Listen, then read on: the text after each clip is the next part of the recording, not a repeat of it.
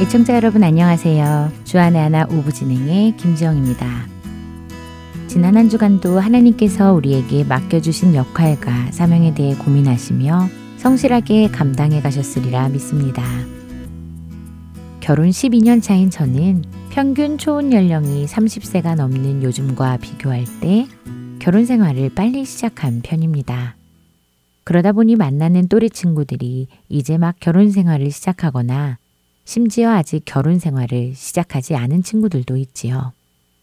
그런 친구들을 만나 이야기를 나누다 보면 남편과 아내 사이의 주도권에 대한 이야기를 나누게 될 때가 종종 있는데요. 결혼 초반의 기싸움에서 이겨야 결혼 생활이 편하다면서 서로의 노하우들을 공유하기도 합니다. 언젠가 한 번은 밤마다 자기 전에 남편에게 물을 떠다 달라는 아내의 이야기를 들은 적이 있는데요. 남편이 처음 아내에게 물을 떠다 줄 때는 그저 아내가 목이 마른가 보다 했는데 매일매일 반복되는 아내의 요청에 어느 날은 왜 미리 먹고 오거나 눕기 전에 이야기하지 꼭 자려고 하면 물을 떠다 달라고 하느냐고 불평을 했다고 합니다. 그런데 그런 남편의 불평에도 불구하고 아내는 계속하여 남편에게 매일 밤 물을 떠다 줄 것을 요구했다고 하는데요. 그 아내는 그 이야기를 친구들에게 하면서 자신은 남편에게 이런 대접을 받고 산다고 자랑처럼 이야기했습니다. 그리고는 그것이 부부 사이에 주도권을 잡고 사는 아내의 모습이라고 했지요. 결혼 생활에서 남편이든 아내든 누군가는 주도권을 반드시 잡아야 하고 그 주도권을 잡기 위해서 부부는 계속적으로 싸우고 심지어 주도권을 장악하기 위한 노하우를 찾아서 연구하는 것이 요즘 부부들의 일반적인 모습인데요. 애청자 여러분들도 남편과 아내 사이에서의 주도권 싸움 다들 한 번씩 해보지 않으셨나요? 부부 사이에서 어떻게 하면 주도권을 잡을 수 있을까요? 또 누가 주도권을 잡아야 가정이 하나님의 말씀 안에서 온전히 세워질 수 있을까요? 찬양 한 곡 들으시고 계속 이야기 나누겠습니다.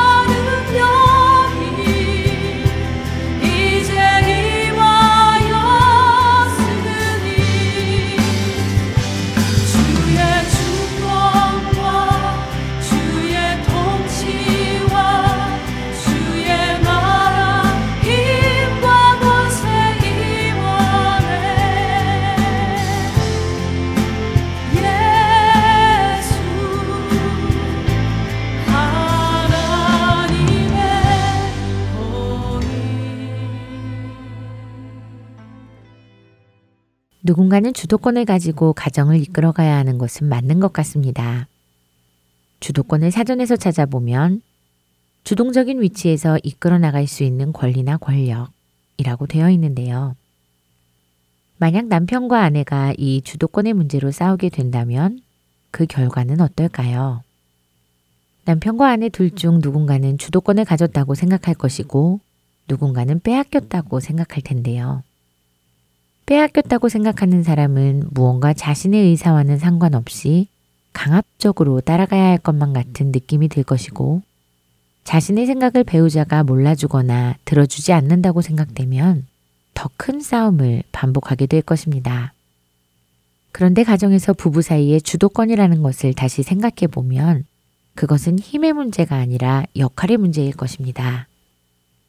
남편과 아내가 가정에서 어떤 역할을 하느냐에 따라 주도권을 가졌다고 느끼거나 또는 주도권을 빼앗겼다고 느끼게 되겠지요. 부부 사이에서 남편과 아내의 역할은 시대가 변함에 따라 많이 바뀌고 있습니다. 요즘같이 맞벌이 부부가 당연시 여겨지는 사회에서는 가정에서 남편과 아내의 역할을 딱히 구분 짓지 않는 것 같습니다.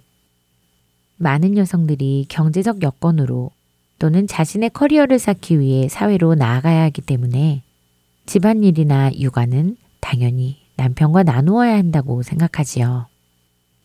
대부분의 여성들은 또 남성들조차도 아내가 경제적인 활동을 하지 않으면 자녀 교육비를 감당할 수 없고 그러다 보면 우리의 자녀가 뒤처지는 것 같다는 생각을 합니다. 또한 주거 환경이나 여가 활동에 있어서도 다른 가정과 비교하여 차이가 나면 못 견디지요. 그러다 보니 남성, 여성 할 것 없이 모두 경제 활동에 뛰어들게 되고 세상이 바라보는 기준에 맞춰 우리의 가정도 꾸려갑니다. 사회는 경제력이 없는 아내들을 무능력하게 바라보기까지 하는데요. 많은 사람들은 남자와 여자가 나누어 맡았던 역할을 모두 감당해내는 여성들을 보며 능력 있는 여성, 가치 있는 여성으로 평가하지요. 감정적으로 경제적으로 남편에게 기대지 않고 독립하는 것이 옳다고 여기기까지 합니다. 가정에서조차 경제력이 주도권의 문제로 연결된다고 생각하니 결국 자이든 타이든 여성들은 집안일과 육아, 경제활동을 동시에 감당하며 스트레스를 받고 살아갑니다. 그러다 보니 자녀를 위해서 경제활동을 한다고 하면서도 자녀와의 관계를 제대로 세워나갈 수 없고 좋은 집에서 살고 여가 활동을 누리고자 경제 활동을 한다고 하면서도 정작 집에서는 스트레스로 인해 제대로 된 쉼을 누릴 수 없고 여가 활동을 할 수 있는 여유조차 없어지게 되었지요. 그런데 이렇게 열심히 살아가는 아내들이 이토록 스트레스를 받고 살아가는 원인이 무엇일까요? 하나님의 말씀 안에서 그 답을 찾아가 보고자 합니다. 우리가 잘 아는 것처럼 하와가 죄를 범함으로 아담까지 죄를 범하게 되었고 남편과 아내는 하나님과의 연합함이 깨어졌습니다. 이는 하나님 예수 그리스도 남자 여자로 내려오는 가정의 서열을 하와가 거스름으로 인해 하나님께서 계획하셨던 결혼의 모습이 깨어진 것이지요. 이 죄로 인해 아내들은 남편을 지배하고자 원하는 욕구가 생겨났다고 나누었었는데요.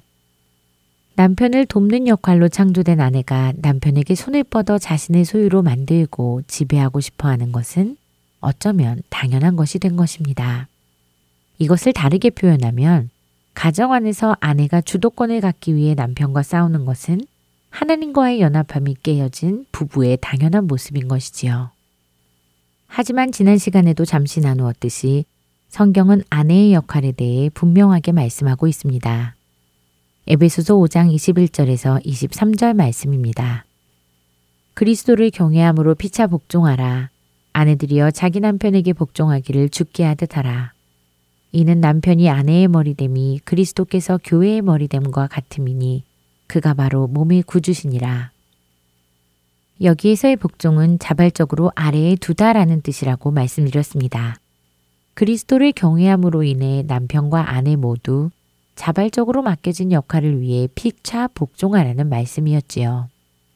특별히 아내들은 그리스도께서 교회의 머리됨 같이 남편의 머리됨을 인정하고 따라야 하는 것입니다. 우리가 머리로 생각하고 그 생각에 따라 우리의 몸을 움직이는 것이 당연하듯이 한 가정에서 몸의 역할을 감당하는 아내들은 머리된 남편들이 가정에서 맡겨주신 하나님의 사역을 온전히 감당할 수 있도록 죽게 하듯 남편들에게 복종해야 하는 것입니다. 거듭 말씀드리지만 이것은 높고 낮음의 문제가 아니라 역할의 문제입니다. 결국 부부 사이의 주도권이라는 것도 싸워서 승리함으로 누군가가 쟁취하는 것이 아니라 처음부터 머리로 세워주신 남편에게 있었다는 것입니다.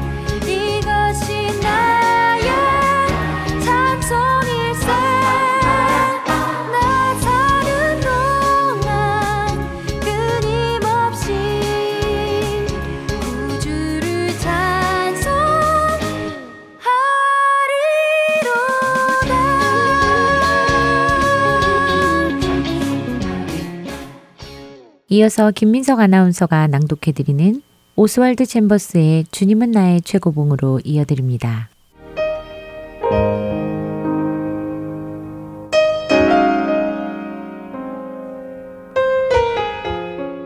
내가 나의 인내의 말씀을 지켰은즉 내가 또한 너를 지켜 시험의 때를 면하게 하리니 이는 장차 온 세상에 임하여 땅에 거하는 자들을 시험할 때라 요한계시록 3장 10절의 말씀입니다. 인내란 지구력보다 더 강한 것입니다.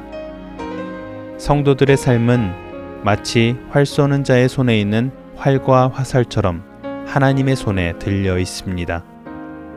하나님은 성도들이 볼 수 있는 목표를 향하여 조준하십니다.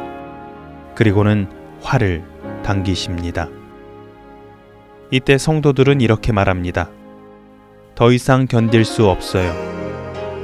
그러나 하나님께서는 성도의 그런 말을 귀담아 듣지는 않으십니다. 그분은 모든 것을 아시기 때문이지요. 대신 그분은 그분이 쏘고자 하시는 관역이 눈에 들어올 때까지 활을 당기십니다. 그리고는 관역을 향해 정확하게 활을 쏘십니다. 지금 여러분의 삶이 인내해야 하는 상황을 맞으셨습니까? 그렇다면 주님의 손에 여러분의 삶을 맡기십시오.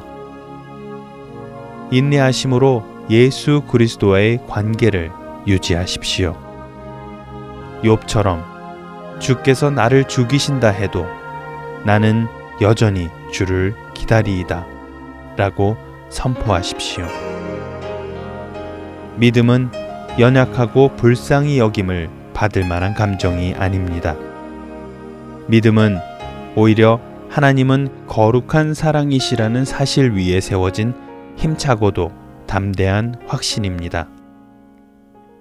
비록 여러분이 지금 그분을 볼 수 없고 또한 그분이 무엇을 하시는지 이해할 수 없다 하더라도 여전히 여러분은 그분이 누구이신지는 압니다.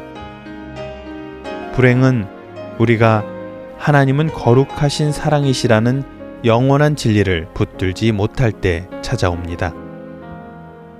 믿음은 하나님만을 신뢰하는 가운데 자신을 과감히 던지는 것입니다.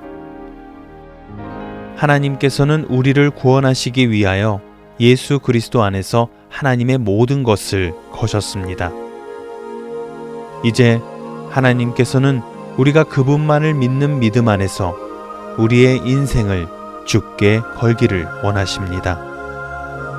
우리의 삶 가운데는 하나님의 생명에 의하여 접촉되지 않는 영역, 즉, 믿음이 역사하지 않는 부분들이 여전히 남아 있습니다. 예수 그리스도의 삶에는 이러한 부분이 없었습니다. 그렇기에 우리 안에도 그러한 부분이 있어서는 안 됩니다. 영생은 곧 유일하신 하나님과 그의 보내신 자 예수 그리스도를 아는 것이니이다. 영생의 진정한 의미는 어떤 일을 당하여도 조금도 요동함이 없이 견딜 수 있는 생명을 말합니다. 만일 우리가 이러한 관점을 취한다면 우리의 인생은 위대한 로맨스가 될 것이며 언제나 놀라운 일을 볼 수 있는 영광스러운 기회가 될 것입니다.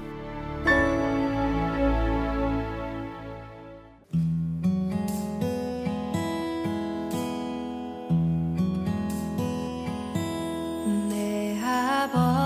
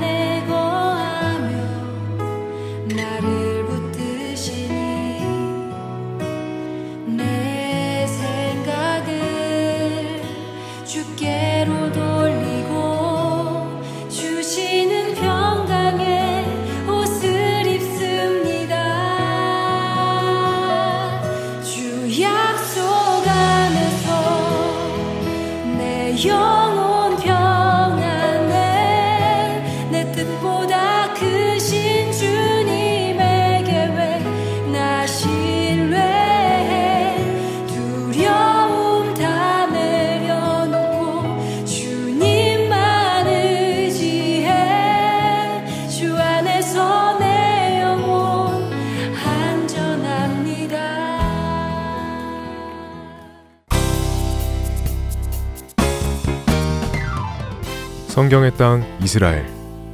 그 땅을 알지 못하고 성경만 읽을 때 우리가 놓치는 것들이 있습니다. 성경의 지리적 배경과 역사적 배경을 함께 공부하며 다윗의 일생을 따라 성경 속으로 여행을 떠나는 프로그램. 베들레헴에서 예루살렘까지. 이스라엘에서 사역하시는 유병성 목사님께서 주안의 하나 일부에서 여러분을 초대합니다.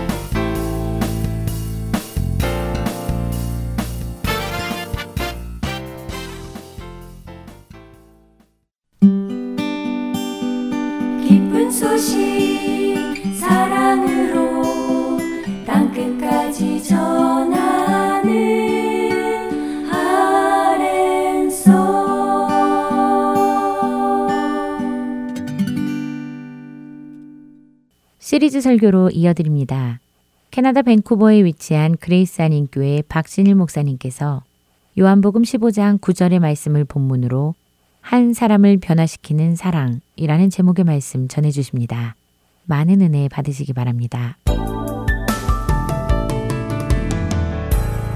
하나님 말씀 요한복음 15장 9절 한 절만 보겠습니다. 다 같이 읽겠습니다.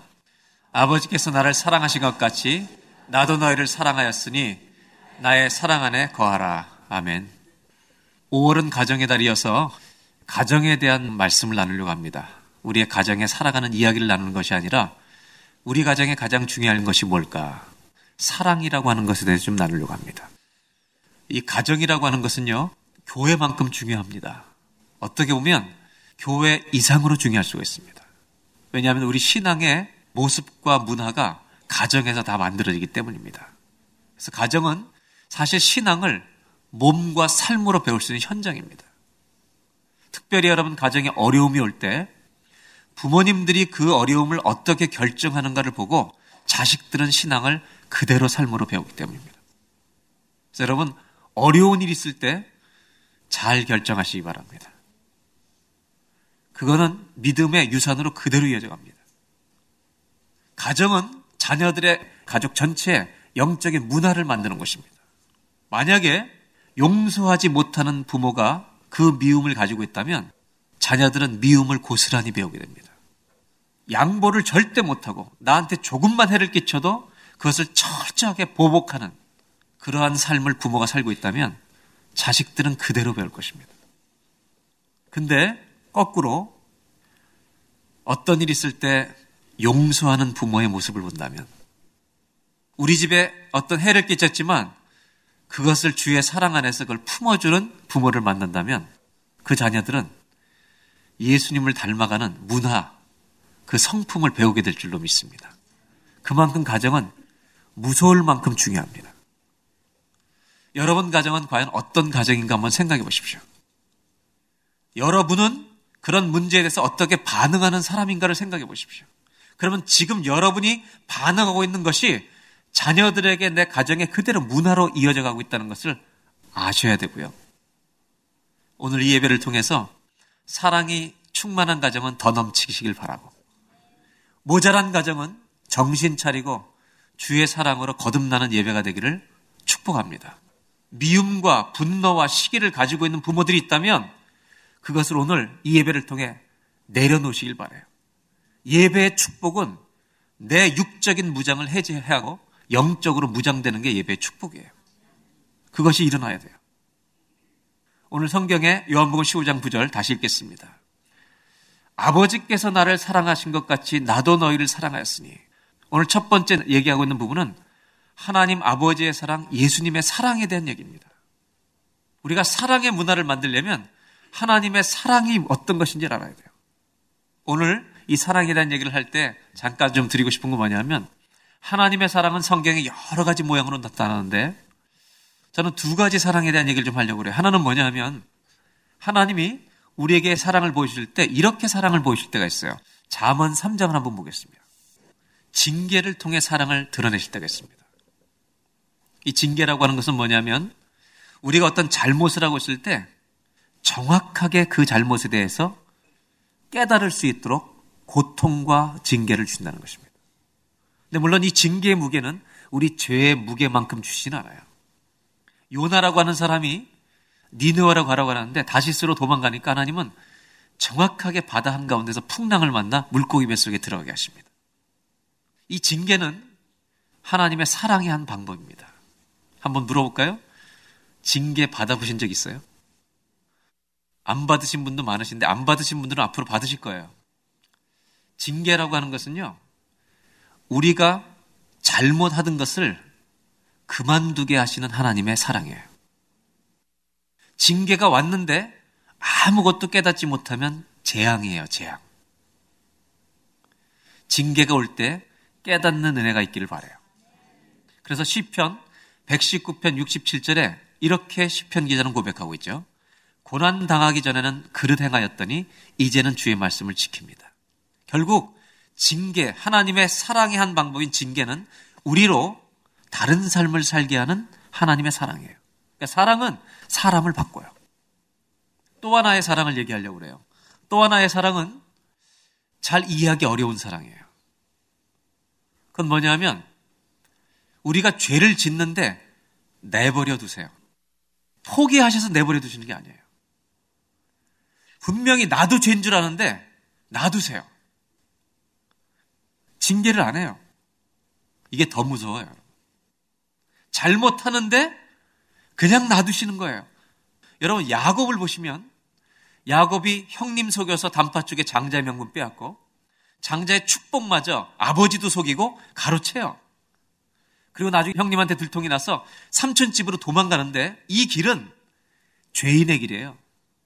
거짓말장의 길이에요. 그럼 하나님이 한마디쯤 하셔야 되는데 돌베개를 베고 잠들었을 때 베델에서 천사가 오르락내리락 하는 꿈을 꾸시고요. 한술 더 떠야 하나님은 내가 어디로 가든지 너를 떠나지 아니하며 너를 지키겠다. 여러분 죄를 질 때 하나님이 사랑해 주시면 부담스러워요. 맞죠 여러분? 우리도 어쩌면 지금 그렇게 살고 있는지 몰라요. 야곱을 보면 현대 그리스도인과 비슷해요. 영적인 것이 좋다는 건 알아요. 그러면서도 세상에 좋은 결과와 성공들도 열심히 방법을 가리지 않고 취하려고 하는 사람 같아요.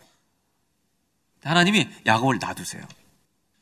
이해할 수 없는 하나님의 모습의 사랑이 성경에 많이 나와요. 예수님도 이런 사랑을 또 얘기해요. 누가복음 15장의 탕자의 비유에서. 여러분 탕자의 비유에서 아버지는 누구를 상징해요? 하나님을 상징해요. 이 탕자가 유산을 달라고 그래요. 사실 우리나라 사람들은 이 비유를 100% 이해하기 어려워요. 이스라엘 문화를 잘 알아야 8, 90% 이상 이해할 수 있어요. 왜냐하면 이 당시 이스라엘 사람들은요, 우리나라 이상으로 옆집 을다 잘 알았어요. 옆집에 뭐 있는지 다 알았어요. 숟가락 몇 개인지. 그리고 콩 나와라, 팥 나와라 다 할 수 있는 그런 관계 속에 사는 사람들이 이스라엘 사람들이에요. 그리고 또 하나 이스라엘 사람들한테 중요한 게 있어요. 이스라엘 사람들은 땅을 팔지 않아요. 왜? 하나님이 주신 기업이기 때문에 자기 가문이 그 땅을 지켜요. 근데 둘째 아들은 아버지에게 유산을 달래요. 아버지의 유산은 땅밖에 없어요. 장자에게 3분의 2, 차남에게 3분의 1. 그 땅을 어떻게 했겠어요? 팔아요. 현금화해 버렸어요. 그 땅을 팔아서 현금으로 가서 방탕한 거예요. 여러분, 이 소문은 주변 사람들이 다 알 수 있는 일이고 그 집은 못된 자식이 있다는 걸 다 알 수 있어요. 그래서 이스라엘 백성들은 굉장히 가족 중심이었고 부족 중심이어서 우리 가족 중에 말 안 듣는 자식이 있으면 처벌할 수 있는 법을 이스라엘 법에 하나님이 제도적으로 만들어주셨어요. 얼마나 무섭게 만들어주셨는지 아세요? 자식이 잘못하면? 신명기 21장 18절부터 보겠습니다. 사람에게 완악하고 폐역한 아들이 있어 그의 아버지의 말이나 그 어머니의 말을 순종하지 아니하고 부모가 징계하여도 순종하지 아니하거든. 그의 부모가 그를 끌고 성문에 이르러 그 성읍 장로들에게 나아가서 그 성읍 장로들에게 말하기를 우리의 이 자식은 완악하고 폐역하여 우리 말을 듣지 아니하고 방탕하며 술에 잠긴 자라 하면 어떻게 할 수 있느냐 21절 돌로 쳐 죽일 수 있었습니다. 여러분 이 성경을 오늘 자녀들한테 너무 은혜 받고 보여주지 마세요. 자기들이 읽다가 봐야지 여러분들이 보여주시면 상처가 돼요. 무슨 얘기냐면 이 누가 보면 15장을 이해하시려면 이렇게 하셔야 돼요. 이 둘째 아들은 아버지가 끌어내다가 돌로 쳐 죽일 수 있는 아들이에요. 근데 하나님을 상징하는 아버지는 어떻게 하셨어요? 아무 말도 못하고 다 줘서 보내요. 이스라엘에 오랫동안 선교사로 섬겼던 분이 이 비유를 쓰면서 이렇게 표현했어요. 힘없는 전능자. 하나님은 전능하신 걸 믿으시죠? 그런데 이 아들한테 powerless, 아무 힘도 없어요. 무기력해요. 왜 성경은 하나님 아버지를 이렇게 잘못된 길로 가는 아들을 그냥 놔두는 하나님으로 표현하고 있느냐. 하나님은 왜 우리들을 내 멋대로 살 때가 많이 있는데 왜 놔두시는 것일까? 하나님은요, 징계를 통해서도 사랑하시지만요, 그냥 사랑해요, 그래도. 좀 때려주시면 좋겠는데 놔두시는 거예요. 탕자가 떠난 후 아버지는요, 이 아들을 또 기다려요. 바보처럼요, 한 달, 두 달, 3년을 다 기다려서 재산 다 잃어버리고 돌아오는데 달려가 또 껴안아요. 생각해 보세요. 주변 이스라엘 사람들한테 소문이 다 났어요. 저놈이 어떤 자식인지. 근데 그 모든 아버지의 것들을 버리고 방탕해서 돌아온 아버지, 저 사람, 저 탕자의 아버지라고 불리움을 받는 것에 대해서 전혀 부끄러워하지 않으세요. 왜 우리가 그렇게 잘못 살고 그렇게 잘못된 말을 하고 그렇게 행동하는데 왜 가만히 놔두실까? 왜 사랑한다 그러실까? 이유가 있겠죠. 사랑은 사람을 돌아오게 해요. 하나님이 이렇게 얘기하시는 거예요. 이렇게 소문난 문제야 탕자가 집에 돌아오는데 이 사람의 아버지라고 불리우는 것을 부끄러워하지 않는 것처럼 동네가 다 알아도 괜찮아요. 하나님은 우리를 사랑하신다는 것을 이렇게 사랑하고 있다는 걸 너희는 알고 있느냐? 왜 사랑하실까요? 왜 놔두실까요? 아니, 죄를 짓고 있는 우리를 왜 축복하고 계실까요? 이유는 딱 하나예요. 하나님 앞에 돌아오라고. 사람은 징계를 통해서도 돌아오지만 끝까지 사랑해주는 사랑 때문에 돌아오는 거예요. 그러니 누가 보면 15장은 탕자가 아버지 앞에 돌아와 껴안겨서 우는 장면으로 탕자는 끝이 나요. 오늘 첫 번째로 나누고 싶은 메시지가 있어요. 한번 따라 하실까요? 하나님의 사랑은 내 인생의 방향을 바꿔 놓으십니다. 사랑을 계속 받으면요. 그 길로 못 가요, 끝까지. 반드시 돌아가게 돼 있어요. 그렇게 정말 지긋지긋하게 교회를 다니면서 욕하고 살아도 하나님은 사랑하세요. 계속 욕하라고 사랑하시는 게 아니에요. 언젠가 돌아오겠지. 언젠가 저 녀석이 그만두겠지. 언젠가 저 녀석이 아버지 마음 알겠지. 하나님은 끝까지 우리를 사랑하실 거예요. 아무리 멀리 가도. 사랑은 이 세상에서 가장 큰 능력이에요. 오늘 이 예배를 통해 나를 이만큼 사랑하신 하나님을 아는 은혜가 있기를 바래요. 그 다음 말씀 보겠습니다. 15장 9절 다시 보면 아버지께서 나를 사랑하신 것 같이 나도 너희를 사랑했으니 예수님은 뭔가 알고 말씀하시는 것 같아요. 아버지께서 나를 사랑하셨대요. 여러분 예수님이 누구신데요? 예수님이 하나님이세요. 그런 것처럼 나도 너희를 사랑하였으니 무슨 얘기를 하시려는 걸까요? 예수님이 하나님이신데 그분이 하나님이 자기를 사랑하셨대요. 그래서 나도 너희를 사랑한다는 거예요. 예수님 십자가 지시기 전에 이야기하시는 거예요. 저는 이걸 이렇게 생각해요. 하나님이 이 세상을 우리들을 너무너무 사랑하셔서 우리를 구원하시기 위해 자기를 보내신 거예요. 근데 예수님은 이렇게 사랑해서 나를 보내신 것을 보면 이 사람들을 구원하시기 위한 이 귀한 일을 위해서 나를 써주신 걸 보면 이 귀한 일들을 위해서 쓰임받는다는 것이 얼마나 가치 있는 일인가요? 예수님은 이 하나님의 사랑을 자기를 통해서 우리들에게 알려주길 원하셨던 거예요. 그래서 요한복음 3장 16절에 보면 우리가 하는 유명한 말씀이 있어요. 하나님이 세상을 여기까지, 하나님이 세상을 얼만큼 사랑하셨냐? 예수님을 보내기까지 사랑하신 거예요. 왜 보내셨냐면 그를 믿는 자마다 멸망하지 않고 영생을 얻게 하도록 그러니까 우리가 영원한 생명 얻을 수 있도록 예수님을 보내주셨는데 그냥 영생을 얻는 것이 아니라 이사야서 53장에는 이 말씀을 이렇게 우리가 이해할 수 있도록 해놓으셨어요. 그가 찔림은 우리의 허물 때문이요. 그가 상함은 우리의 죄악 때문이라. 그 다음 중요한 말이죠. 그가 징계를 받음으로 우리는 평화를 누리고. 여러분, 하나님은 우리를 아무리 징계해도 우리를 구원할 수 없어요. 우리 죄에 대해서, 죄에 대해서 징계하면 심판과 우리 진노밖에는 당할 게 없어요. 사람은요, 징계를 통해서는 깨닫게 하지만 구원은 못 시켜요. 우리를 구원할 수 있는 길은 우리가 봐야 될 진노와 심판을 누군가 가져가셔야 돼요. 예수님이 이 하나님의 사랑에 서 이렇게 얘기하시는 건 뭐냐면 이런 거죠. 하나님의 사랑은 결국 우리를 위해서 천국의 문을 열어놓으신 사랑이에요. 그 천국 문을 열기 위해 죽으신 거죠. 탕자가 아버지 집에 들어온 이 시간은 예수님이 우리를 구원해 준 것처럼 아버지가 그 아들을 그냥 영접한 게 아니라 그 아들 때문에 당해야 되는 모든 수치와 수모를 아버지가 다 그 가슴에 품고 아들을 받아들인 거죠. 이 아들이 아버지 집엔 종으로 쓰임 받으려고 왔지만 아들로 삼아 주셨어요. 하나님의 사랑은 어떤 사랑이냐면 우리가 영생을 얻을 수 없는 사람들인데 영생을 얻을 수 있도록 대신 죽어주신 희생의 사랑인데 이 사랑을 깨달은 사람들은 뭔가 바뀌게 돼 있어요. 뭐가 바뀌는지 아세요? 아들이 아버지 집에 돌아왔는데 껴안아 주셨어요. 이 아들은 다음엔 뭘 가지고 나갈까 생각하지 않습니다.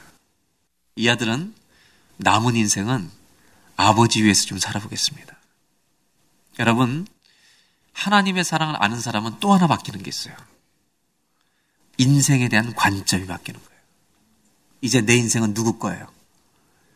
아버지 거라는 거죠. 한번 따라 하실까요? 하나님의 사랑은 삶에 대한 나의 관점을 바꿔주십니다. 예수님이 가르쳐 주시는 누가복음 15장의 이 비유의 목적은 아버지의 사랑만 얘기하려는 게 아니죠. 우리가 정말 주님 앞에 이 자녀됨을 받기에 부족하다는 걸 알고 있다면 우리의 인생의 미션, 사명이 바뀌어야 되지 않겠느냐. 여러분, 하나님이 여러분을 사랑하는 것을 믿으세요? 믿는다면 내 남은 인생은 주님을 위해 좀 살고 싶다. 이 소원이 있다면 주님 사랑을 안 거예요. 하나님의 사랑을 아는 사람은요, 인생을 보는 관점이 바뀌는 거예요. 15장 9절 다시 보겠습니다. 아버지께서 나를 사랑하신 것 같이 나도 너희를 사랑하으니 다 같이 끝에 읽겠습니다. 나의 사랑하네. 하나님 사랑을 가르쳐 주시고요. 마지막으로 얘기하신 것이 나의 사랑 안에 거하래요. 한번 저를 따라 하실까요? 나의 사랑 안에 거하라. 주님은 당신의 사랑을 가르쳐 주시더니 이렇게 얘기하세요. 너희들 내 사랑 안에 거하면 안 되겠니? 내 사랑 안에. 이 내 사랑이 뭐길래? 15장 9절은 나는 포도나무여 너희는 가지니 저간의 안에 내가 저 안에 있으면이라는 그 말씀에서 이어져 나오는 말씀이에요. 저는 이 말씀을 보면서 나의 사랑 안에 거하라는 게 무슨 뜻일까? 오늘 한 가지를 마지막으로 나누고 싶은 게 있어요. 다시 요나 얘기로 가면 요나가 물고기 뱃속에 들어갔다가 다시스에서 니느웨로 갔어요, 안 갔어요? 방향을 바꿨어요. 징계는 사람을 바꿔요. 가서 외쳤어요. 그리고 죽기를 기다렸어요, 니느웨성 사람들이. 근데 니느웨성 사람들이 뭐 했어요? 회개를 해버렸어요. 그래서 하나님이 멸망시키려 했다가 그 뜻을 거두셨어요. 그래서 요나가 섭섭해지기 시작했어요. 망해야 되는데 안 망하는 거예요. 속으로 이렇게 얘기해. 하나님 그러실 줄 알았어. 그러면서 앉아 있는데요. 박넝쿨을 하나님 예비하셨대요. 그래서 더운 바람이 부는데 박넝쿨 때문에 그늘이 져서 성경이 이렇게 나와요. 요나가 박넝쿨로 인하여 심히 기뻐하였더라. 근데 조금 있다가 그 다음날 새벽에 하나님이 벌레를 또 준비하셨어요. 박넝쿨만 준비하시고 벌레를 준비하셔서 박넝쿨을 싹 갉아먹게 하니까 너무너무 뜨거워서 막 화가 나는 거예요. 그래서 요나가 자기 죽여달라고 해요. 왜 예언을 했으면 이루셔야지 왜 나 살려두냐고. 막 따지는 거예요. 하나님 뭐라 하시냐면 야 박넝쿨을 네가 만들었니? 네가 만들지도 않은 걸 가지고 즐거워하면서 그 없어졌다고 왜 네가 화내니? 그렇다면 니누의 사람은 내가 만들었는데 저들을 그냥 죽이는 게 내가 기쁘겠냐? 좌우를 분변치 못하는 자가 12만인데 뭘 얘기를 하시는 거예요? 하나님은 이걸 얘기하시는 것 같아요. 나는 너만 사랑하지 않아. 요나야, 나는 너만 사랑하지 않아. 나는 그렇게 네가 미워하는 사람도 내가 사랑해. 이게 내 사랑 안에 거하라는 거예요. 우리는 너무 하나님을 이기적으로 사랑해요. 전 요나스를 보면서 이렇게 생각해요. 방향은 바뀌었는데 승질이 안 바뀐 거예요. 무슨 얘기인지 아세요? 우리 예수 믿는 사람들은 태스크, 하나님의 일은 사명은 수행하는데 사랑은 수행하지 못해. 성가대도 해요. 교사도 해요. 주차 봉사도 해요. 수많은 봉사를 해요. 태스크를 해요. 근데 사랑은 수행하지 못해. 예수님이 이렇게 말씀하셨어요. 마태복음 5장 46절에. 너희가 너희를 사랑하는 자를 사랑하면 무슨 상이 있겠니? 너 사랑하는 사람만 사랑하는 건 이방인들도 해. 여러분, 우리 예수님이 우리에게 보여주신 사랑은 내가 편리한 사랑이 아니에요. 여러분, 요한일서 4장 8절에 하나님은 뭐예요? 하나님은 사랑이시라. 그죠? 주님은 이렇게 말씀하세요. 너는 사랑의 나무는 아니야. 근데 이제 나를 믿는다는 것은 사랑의 가지는 된 거야. 여러분, 예수 믿는 사람들이 알아차려야 돼요. 내가 예수를 믿는 순간 어떤 일이 일어나냐면요. 내 인생에 하나님은 사랑의 DNA 유전자를 심어주신 거예요. 아멘? 여러분 안에 예수님이 들어와 계세요? 그분의 사랑이 우리 안에 시작될 수 있도록 심어주신 거예요.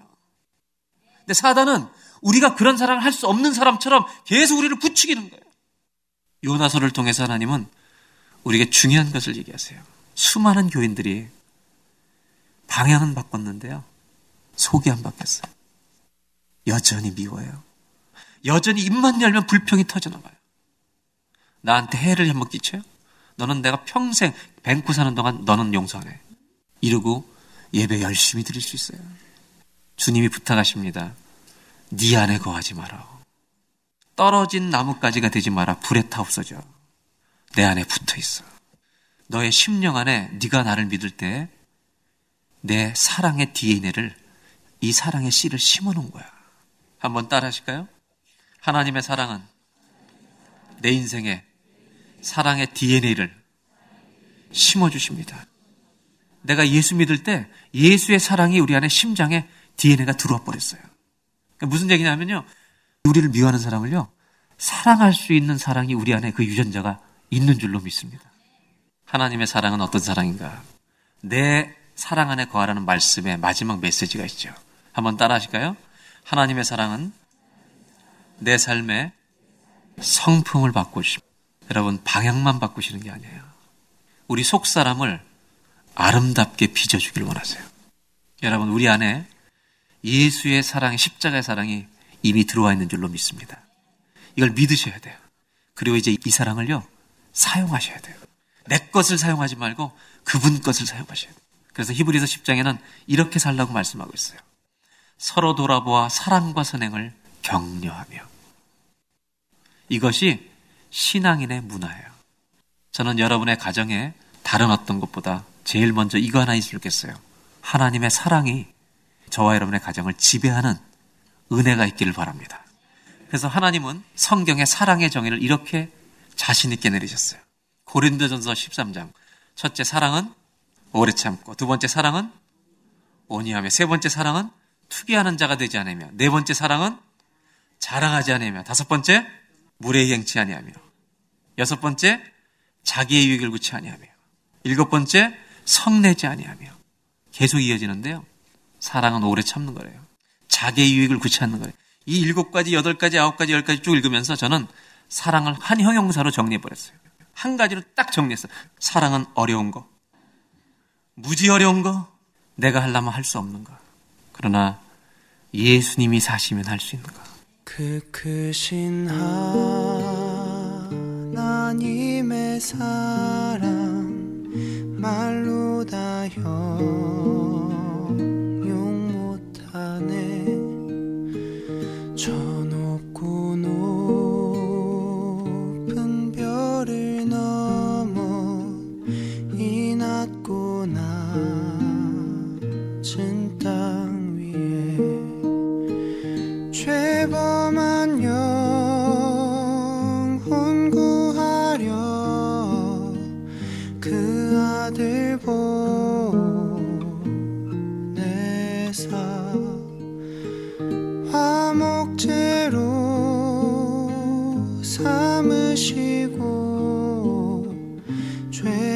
용서하셔.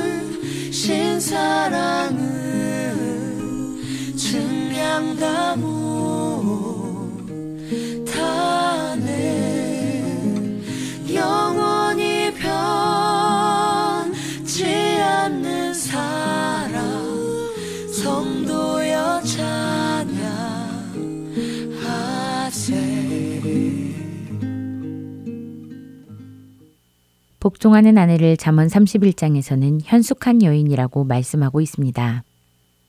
현숙한 여인이란 오직 여호와를 경외하고 남편에게 선을 행하며 그 남편이 사람들로부터 인정을 받게 하고 입을 열어 지혜를 베풀며 자기 집안일을 보살피는 자라고 기록되어 있습니다. 남편은 가정에서 경쟁해야 할 대상이 아니라 하나님의 사역을 온전히 감당할 수 있도록 그의 연약함을 지혜로 도와야 하는 대상인 것입니다. 이 시대는 독립적인 한 사람으로서의 능력 있는 여성을 존경합니다. 가정을 잘 보살피는 여성보다 사회에서 영향력을 갖는 여성이 되기를 힘쓰며 그런 여성상이 옳은 것이라고 주장합니다. 그로 인해 결혼보다는 혼자 사는 것을 택하거나 쓸데없다고 생각하는 집안일이나 양육에 책임을 다하지 않아도 되는 동거를 택하기도 합니다.